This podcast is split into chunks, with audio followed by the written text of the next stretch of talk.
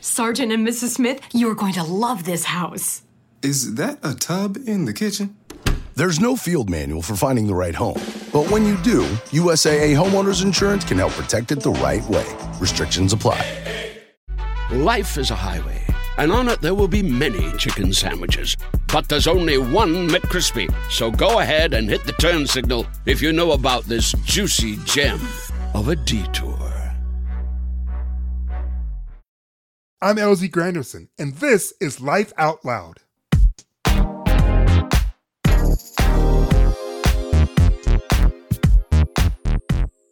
So, hey there. We've all seen the recent headlines the depressing news about Roe v. Wade, the potential for marriage equality to be challenged soon thereafter. There's a lot to be down about right now.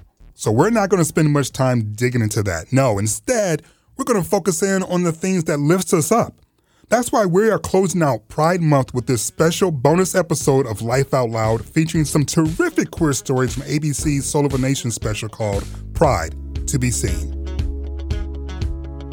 Watching the White House press room is appointment viewing to find out what's going on in this country.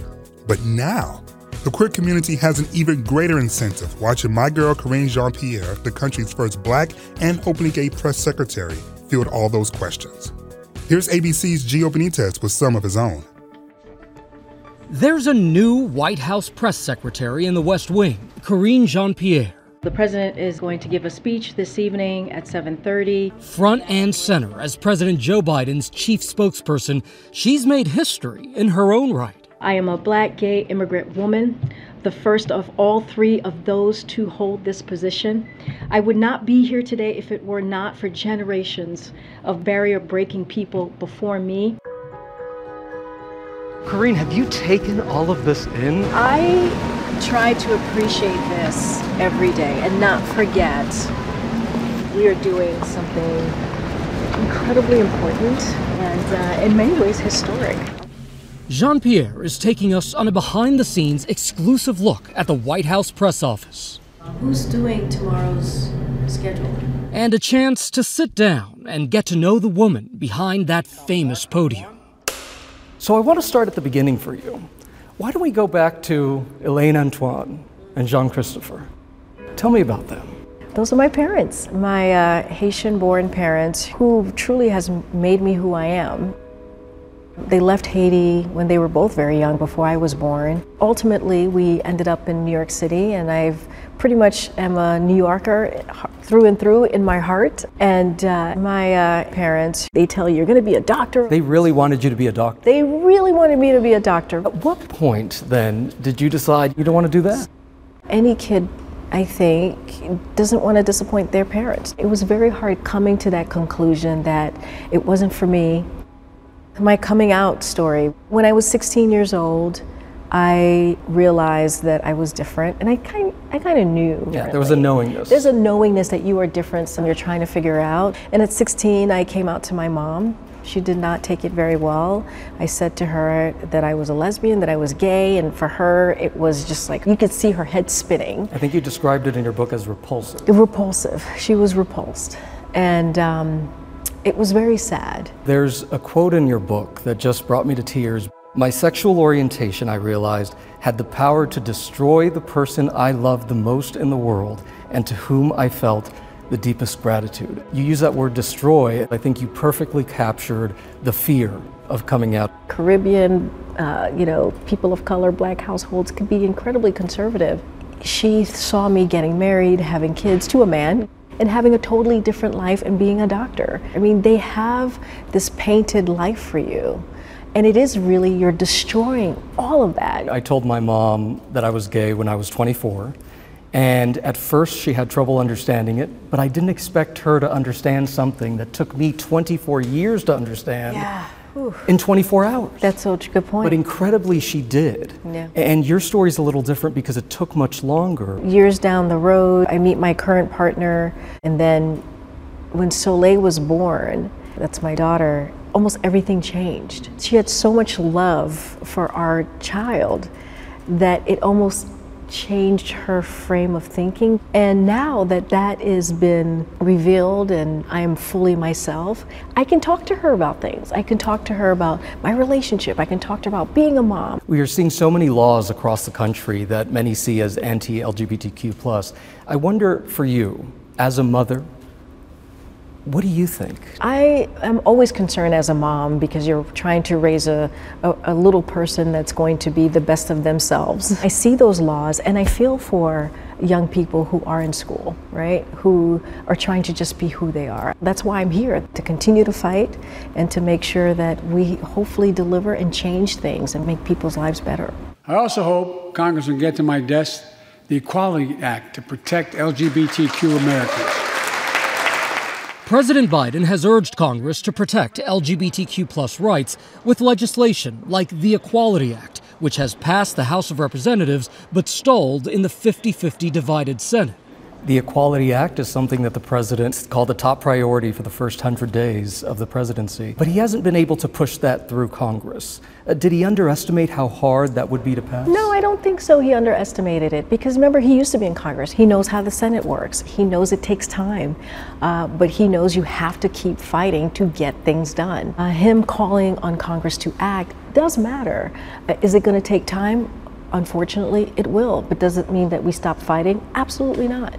What is your hope and your message to young people, especially? Whoever might be struggling right now or are trying to figure out how do you make it through life, how do you push through, just know that there are two people right now who's had to go through the same thing.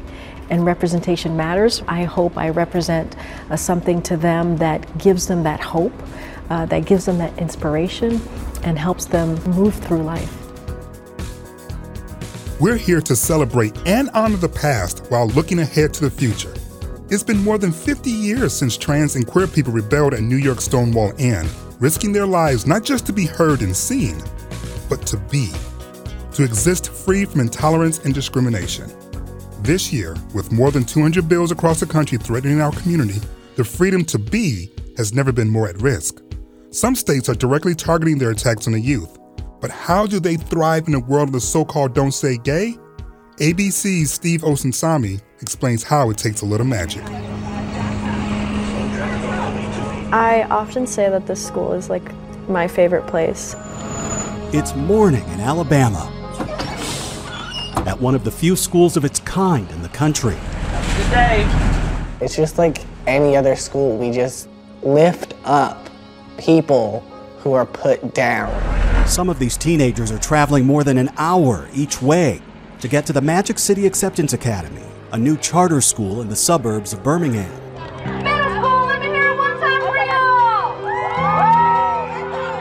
It's become a magical place for more than 230 students who've left behind old middle and high schools where they didn't feel safe or respected. You come here if you want to be somebody you can't be outside of these walls. This repurposed office building sure does feel like any school in America. My name is Evelyn. I just identify myself as queer. But what's different is that many of these students are proudly queer. And this school tells them all, in every room and in every hallway, you are perfect just the way you are. I'm Loki. I am a senior, and I go by they, she pronouns. What was it about your old high school that you really wanted to sort of get away from? The bullying and like harassment was like very overwhelming, and I was just in like a really dark place going there. But outside their new school, there are people who want to tear the walls down. Right here in Alabama, millions of your tax dollars are paying for the first transgender public school in the South. Enough of this foolishness. It's time to fight back. There are grown ups who say that this publicly funded charter school that's open to any student is ruining America. It's a scary thing. Oh, my school is on the TV and it's not like they're not saying good things about it. You were worried about safety. Yes, and the fact that a grown person would use children as like a pawn in their like political campaign just like infuriates me. I'm Christian Taylor. I am a straight male. It, it upset me and then it made me mad to a certain point. I was actually one of the people whose face was shown in the ad. What did your parents say? My parents were very, very angry, especially my mom. The students and their families feel very much under attack by forces that stretch far beyond Alabama. In nearly 40 states, lawmakers have come up with more than 200 measures that target LGBTQ children and their parents. In Alabama, the governor recently approved a law tied up in court that could make it a felony for medical professionals to provide gender affirming care to transgender children under the age of 19. And this is how she explained her signature. We need to protect our young people. And if the good Lord makes you a boy when you're born, you're a boy. If you good Lord makes you a girl when you're born, you're a girl. The politicians here, they make us feel unwelcome. The parents of Eliza Julian tell us that they're tired of people who don't know any better telling them what's healthy for their daughter. Great, God is good. Let us thank Him for food. It's almost immediately she made friends. She's going out. She's going out almost every weekend. Um, this is somebody who very rarely went out and did anything at all. So it's kind of yeah, it was it was a lot like you know having her back, and so I've tried to be outspoken as much as I can, and people need to know the truth. The truth is that this school is saving lives. It's no secret anymore that queer teenagers are four times more likely to attempt suicide. And according to the Trevor Project, about 1.8 million queer youth will seriously consider suicide each year in the U.S. alone. Nigel Shelby was a freshman at Huntsville High School in Alabama when he ended his own life in April of 2019. We're cooking. Show them what we're making. We making biscuits. Let's go. It's not easy. It's not easy at all. Mmm, yeah. I don't think Nigel struggled with being gay. I think Nigel struggled with being accepted. Ever since Nigel was born, I just, I kind of knew. Like, I just kind of knew. Me and one of my friends were out shopping, and we were trying to figure out, you know, what I was going to get Nigel for Christmas. And we seen this rainbow hoodie, which is the hoodie he has on on my shirt. Christmas Day, I let him open all his gifts and I saved it for last.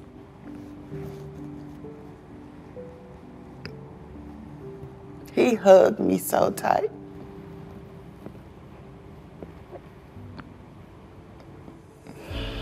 I'll never forget him telling me that this was the best Christmas present. Because I guess it was a symbol to him that, okay, my mama really does accept me. It was acceptance that she says he wasn't getting in school, and it was his last Christmas alive. How many kids you have now? You have I have 240 kids. Walking the Acceptance Academy with the school principal, you can feel the weight and importance of his work with every step. We're about giving these kids a life. When you go to the authorities or your parents do in a school and complain that you're being harassed in the restroom, pushed up against your locker every day, and nothing's done, The kids very delicately said that, you know, they believe that you're saving lives. You know, I can't help but get emotional when I hear that. It's not straight A's. It's about, first and foremost, being proud of who you are within your skin. I think that if Nigel had had an opportunity to attend a school like um, the Magic City Academy, it would have made a huge difference in his life. And it, it's kind of sad though that you have to open a particular type of school for these kids to feel safe when they should be able to feel safe in any school they go to. It's why their high school prom meant so much. And it was just like this like magical moment of I get to be as pretty as I want. More than one student told us it was the most important night of their lives so far. I was very moved by your prom because when I was in high school, I didn't go to my prom because you know, I knew I was gay and I didn't want to go and pretend. It was just so nice. We're actual people. My existence should not be controversial. We just want to like get through high school, get to college, and go live our lives. But not before learning that they are beautiful too. If you or someone you know are struggling with thoughts of suicide, help is available. Call the National Suicide Prevention Lifeline at 1 800 273 8255. Again, that number is 1 800 273 8255. The church, being queer. Some people think they can't coexist. Can they? Earlier this season, you heard me tackle this question with my former pastor, Rob Bell. Now, here's Robin Roberts on her faith and the congregation that leads with love. Smack dab in the middle of Harlem. The First Corinthian Baptist Church consists of a tight knit community of family, friends, neighbors, and inclusivity. So, so good to see all of you on this Sunday, in which today is a Pride Parade, and we honor Pride this month on this Pride Sunday. We thank God. We honor a God who honors all of humanity. For almost two decades now, Pastor Michael Walrond Jr. has led an open door policy for all of those wanting to practice their faith. Everyone Absolutely. is welcome through those Absolutely. doors. Absolutely. LGBTQ plus Absolutely. community as well. You know, what is tragic is that we have to ask churches now whether they are affirming or not. To me, that is tragic. Pastor Mike has compassionately crafted his church's identity statement to live, love, and serve. It says that we love beyond the limits of our prejudices, right? Hmm. Whether how we were raised or how we were socially influenced, because that's what love means in, in, in, in my belief. I, I have to be honest. When I was a young man, there was homophobia that existed with me. It was the environment I grew up in. Existed with you? Oh, yeah. I grew up in a family, like, no, we stay away from that. But I remember I had my own personal conversion when I was in divinity school. Now I'm about 22 years old at the time. Here I was studying, preparing to be a pastor, and I had this bias when it came to people who were gay, right? I couldn't get past my own prejudice. I couldn't love beyond it. And then when I really started talking to more friends and, and, and co-workers and classmates who are part of the LGBTQ community and I saw their struggle, I realized that I cannot claim to be a true follower of the carpenter and harbor resentment on this issue. There's so many that will go, Pastor Mike, the Bible. Yeah. But the Bible says it's wrong. How do you respond when people Well, say you know, that? many people have used Christianity as a conduit for their hate, right? It has been used to justify oppression in all of its forms, but you have a hard time co opting the teachings of Jesus that are deeply rooted in love. So for me, to be a follower of those teachings, to be a follower of the carpenter, means that I take love seriously and I let love be made manifest in how I show up in this world. You must hear just some incredibly powerful stories from people who come here to worship with you from the LGBTQ plus community who have had their struggles. There are so many people who have been damaged and wounded by church. And that's not the way. For me, being an affirming ally is about being with, standing with, being in solidarity, showing compassion.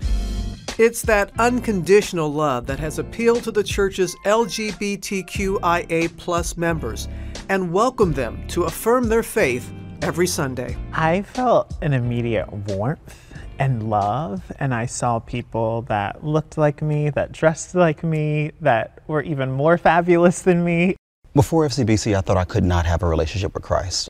In my brain, if I wasn't accepted by the parents, and then the church wouldn't, so what was the purpose? And so I felt lost, I felt lonely. These feelings are not uncommon. A 2020 study found that those in the LGBTQIA community are twice as likely to disaffiliate from the religion. Longtime church member Ruthie and her trans daughter Glory have their own unique experience. I look good, I feel good. Glory recently returned to the church for the first time since 2010. Tell me about your spiritual journey, Glory. I think the year that I came out was the same year that I stopped going to church, but at the same time, I definitely feel like I've gotten closer to God through being um, first gay, then trans, then gay and trans. My spirituality functions through my queerness, right? Like they go in tandem, there isn't one without the other. Now, Ruthie has a message that she wants to share with other parents of faith. Don't despise the packaging. Just because it's not packaged the way in which you feel it should be does not mean it's not a blessing. Mm. This young lady right here is one of the best things that ever happened to me.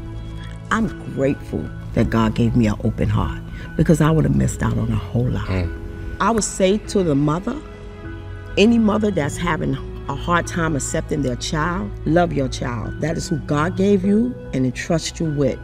And it's up to you to honor that that gift that God has given you. Oh, girl. Why are you crying right now? They're like happy. I'm happy tears. Um, I love my mother. I do, like a lot. And like everyone needs that. Like a parental relationship is necessary. And without that, you're kind of like cast adrift. And I'm like deeply grateful that I've like had that anchor. That's a parent's love, and that's what it should be. Being a parent trumps anything that you could ever conceive of. And Glory's courage to say, listen, I have to discover my journey. As she continues to honor her path and honor who she is, she's living the life that she was created to live, and I honor that. There's nothing wrong with unlearning and relearning, especially when it's in the name of love and healing and wholeness and hope, right? So for those who are figuring, well, you know, Pastor, yeah, I hear you, but this is tough. Well, I get it. What does it mean to truly be a child of God who takes the teachings of Jesus seriously, who wants to show up in the world in a way where you live, you love, and you serve? Amen. Amen. Coming up after the break, we're about to work. It's time to talk about Drag and Ballroom.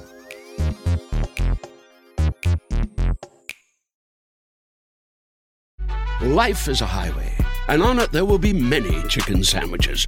But there's only one McCrispy. So go ahead and hit the turn signal if you know about this juicy gem of a detour.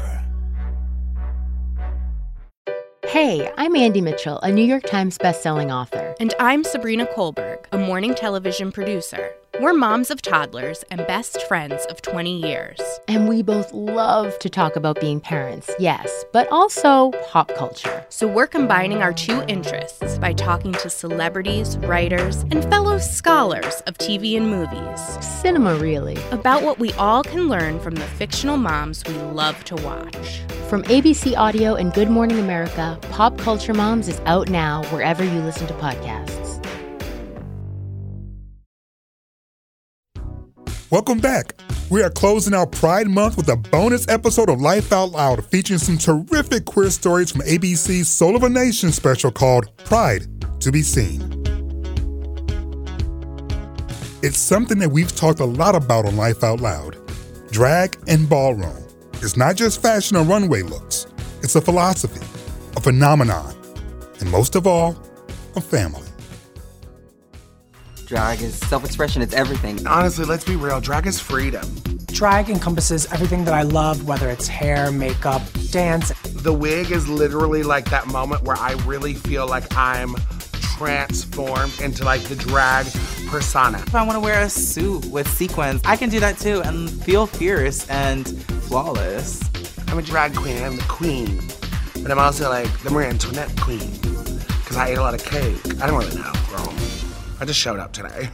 Drag is one of the most vital art forms in pop culture today. Oh, work. I love that. As RuPaul most famously says, You're born naked and the rest is drag.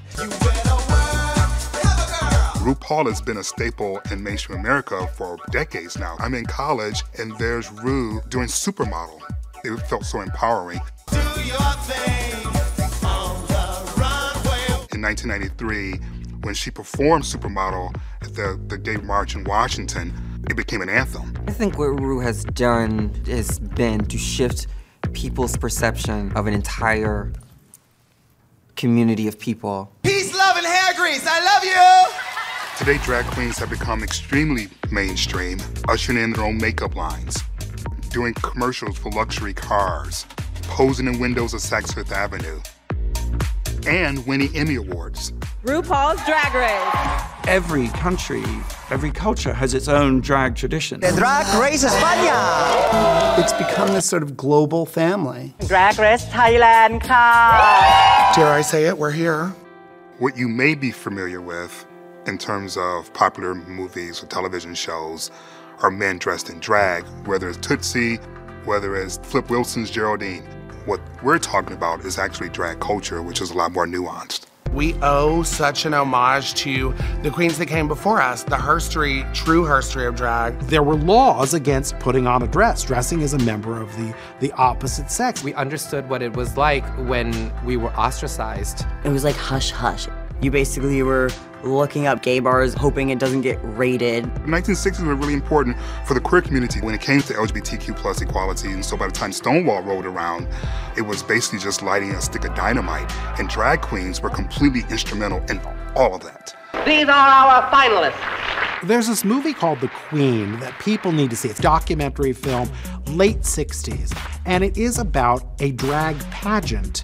You get a glimpse of what it must have been like when everybody was in the closet. Well, you know my mother, uh, she doesn't really accept it. She just sort of said that she wouldn't talk about it anymore. She really doesn't understand. Crystal LaBeija walks and comes in third place and critiques by walking off stage. Crystal, where are you going? Because of skin color, she felt that she was not treated fairly. It's in bad taste and you're showing your color and yourself. I am, I am doing it bad, but I got an, I have a right to show my color, darling. I am beautiful and I know I'm beautiful. The very first house was created as a result, in many ways, of that moment. The House of La LaBeija is created, named after Crystal. And you begin to see the morphing from drag ball into house ball. House Ball is an event created by queer and trans kids of color. And these balls, you know, basically were unknown to the masses until the documentary Paris is Burning. There was family. I saw us. I saw possibility. Virginia Slim's girl is here. I didn't know that we could look that great or be that great. Voguing was an expression of a culture that was born out of like oppression and pain and joy and love. It is so beautiful to go to a ball and to see the family aspects that as POC queer people, they may not receive by their biological family. As a black trans woman, when I walk into ballroom, I see love. I see a place where I can feel like I belong. There are competition in which people are competing against one another in various categories. There's all sorts of amazing events like the latex ball or the OTA functions. That world has basically been the heart of like television shows such as Legendary, Our arms control category. and Pose. The category is Bring It Like Royalty. Let's be real, come on. What category do you think I walk? I walk face. There's a Vogue category. There's the hand, there's a duck walk, there's the hair spin. there's the dip. Outside the ballroom, people call it the death drop dip. Let's get sexy. The dip, hair whips, the shade, all of that originated from ballroom culture and is popularized on RuPaul's Drag Race, including that sense of community. We are a family here.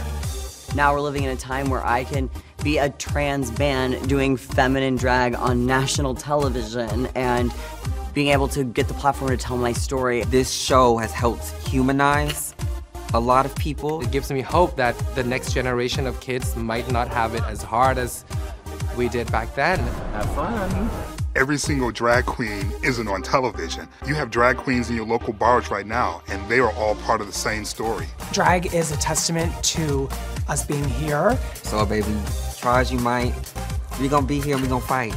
Oh, did I just rhyme? I did. And then they do a death drop. And it's fantastic. It's not a death drop. It's a dip. We can see that trans representation in media has often centered on their trauma, focusing on the challenges of being transgender in America. But not right now. Today, we celebrate trans joy. Here's Juju Chang. Come on. Come on. Aiden Mann is living his best life. sharing intimate truths about his life on social media.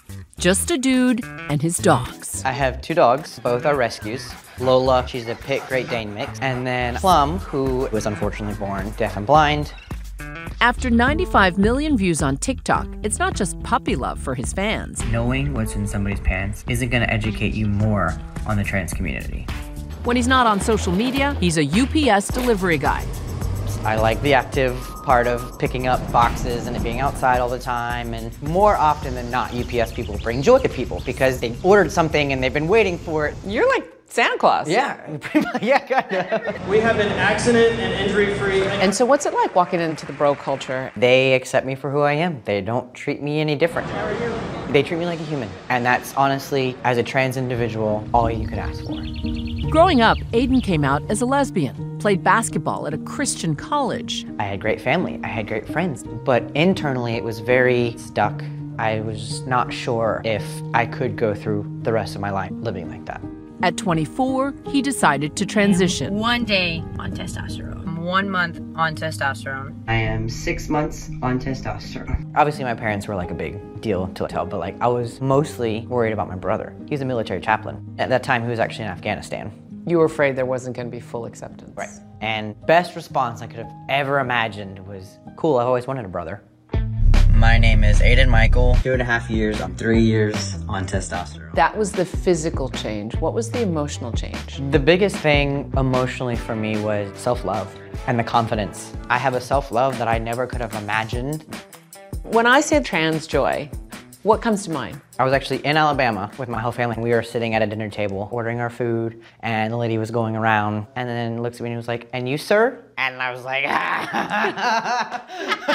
It was a huge step of just like euphoria. I'm like, they just called me sir. Like, But raising visibility for trans men also at times makes Aiden a target. I've had death threats, people who in detail told me that if they had the opportunity, that they would murder me and how they would do it.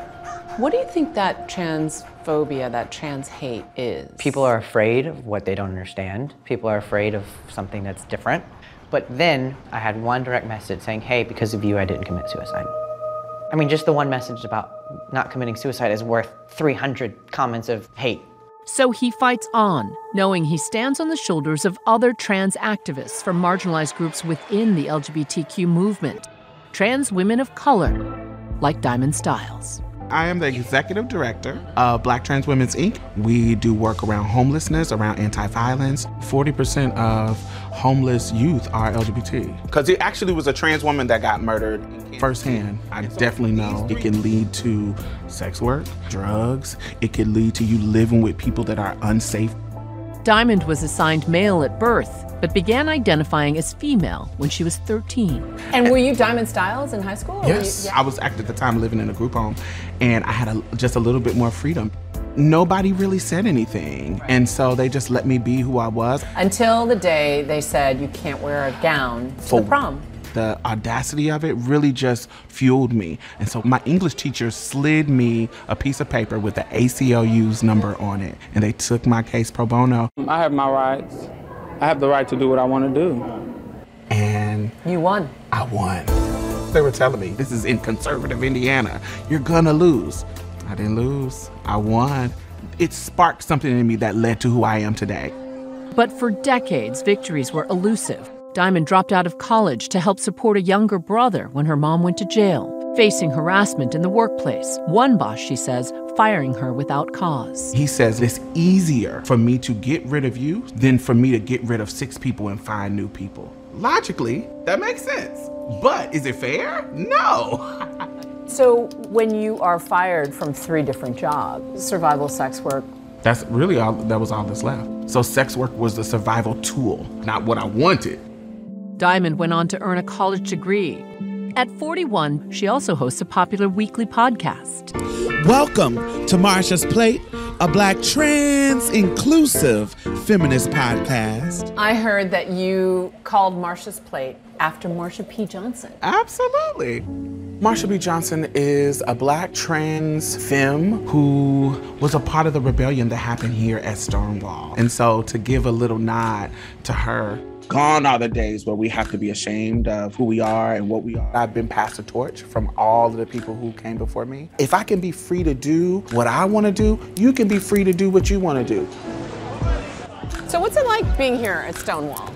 Today, we're meeting at Stonewall Inn, the landmark, a symbol of the fight for LGBTQ plus rights. I love that it laid the foundation that I can be here and free at Stonewall with you and just doing what we need to do to push the culture even further for the next generation. Do you see your visibility as a radical act? Absolutely. I see me getting up, breathing, and going outside as a radical act.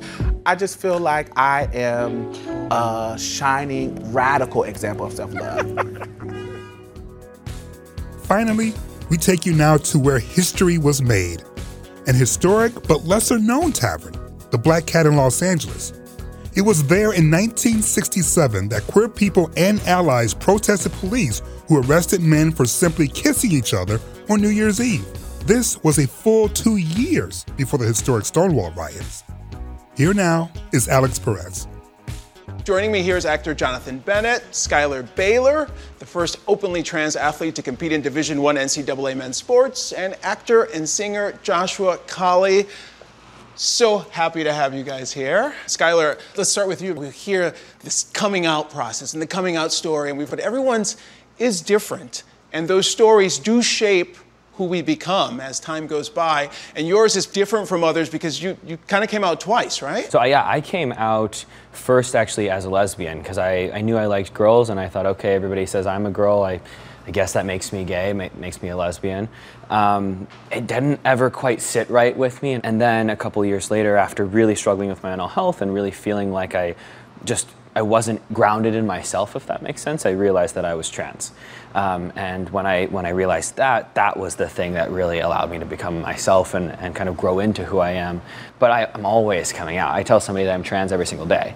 I, I have to agree with you. It's, it's not just a one time thing. When I was in high school, I knew I was gay and I didn't realize there was anything wrong with being gay. It wasn't until society and kids in my school bullied me and made me think that there was something wrong with being gay. So I kind of came out to myself, came out to my friends, and I went back in the closet because I was told that, hey, if you're gonna be an actor and be a leading man, you, you can't be gay. So I had to go back in the closet. And then it wasn't until I met my husband, I was able to come out completely and publicly.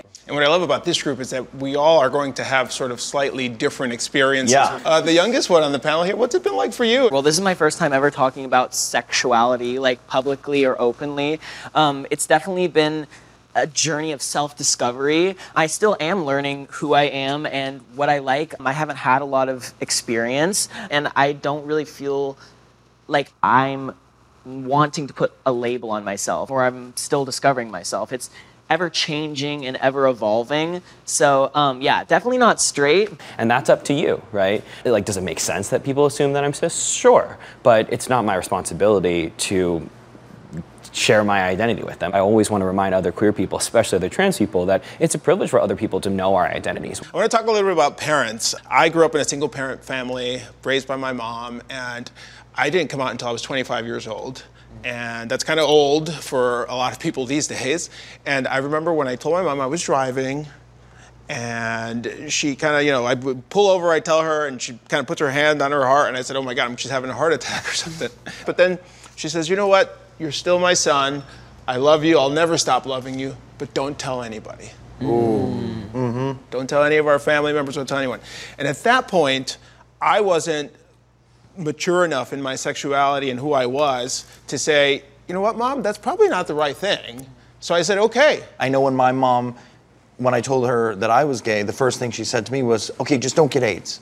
And that's what she said to me because that's all she knew because it was a different time. And she had watched her friends who were gay growing up deal with the AIDS pandemic. So if you're a parent out there, uh, should you be talking to your kids? What do you suggest to parents? Should they be the ones who sort of ask a question? I think the prodding sometimes can be like the are you gay question is a little daunting for some people. It was normalized in my household because also my parents showed their love towards the LGBTQ community. For parents, if you want to ask your kid and have that conversation, that's fine, but I think it's important to just show your support for the community. I think a lot of parents sometimes make it about them. and Yeah. It's not about them, right? And I think one of the most damaging things we do to kids is try to tell them who they are. And that's for queer kids, that's for trans kids, and it's also for not queer and not trans kids. I think it's about creating a safe place for your child to tell you who they are and for you to be able to really listen to them. So I see all of you sitting, but so confidently in who you are right now Mm-hmm. in this moment. And if you take a second to think back, what would you say to that to that younger self? I would say to him, to the kid who is in Ohio dancing to musical theater and wearing his mom's heels and click clacking around the living room, I would say people are going to tell you that you're too much. And my simple phrase, you are never too much and you're always enough. It's powerful. Josh? Just be yourself, explore yourself, and don't feel the need to put a label on it. You know, it's ever evolving and ever changing. I would just say, you've got it. You know who you are. And adults are going to try to tell you that you're somebody else. And they're going to try to make you into a different version um, that isn't really you. I love who I am today. Alex, what would you tell younger Alex? What would I tell younger Alex? Because younger Alex was this insecure, fearful, ashamed young boy who thought his sexuality was going to define him, so he had to hide it. Doing that hurt me in a way and made me experience a pain that I didn't know was possible. So I would tell that young Alex to, instead of hiding all that away and putting it in a place where no one can see it, put it where everyone can see it. Shine. Shine indeed. Thanks for joining us for this special episode of Life Out Loud. The full special, Soul of a Nation presents Pride to be seen, is available now on Hulu and Disney Plus. And I just want to give a big shout out to our good friend here at Life Out Loud, Robert Zapata. He executive produced this special for the network and he did a really terrific job. Nice work, Robert. And happy Pride to all of you. We're so happy that you spent time with us listening to some of these fantastic stories. We're hard at work on season three of Life Out Loud, and we can't wait to tell even more fantastic stories. So stay tuned. Life Out Loud with LZ Granderson is a production of ABC Audio, produced by my friend Trevor Hastings. Senior producer is Brenda Salinas Baker. The executive producer of Life Out Loud is Liz Alessi. I'm LZ Granderson. This that good, good.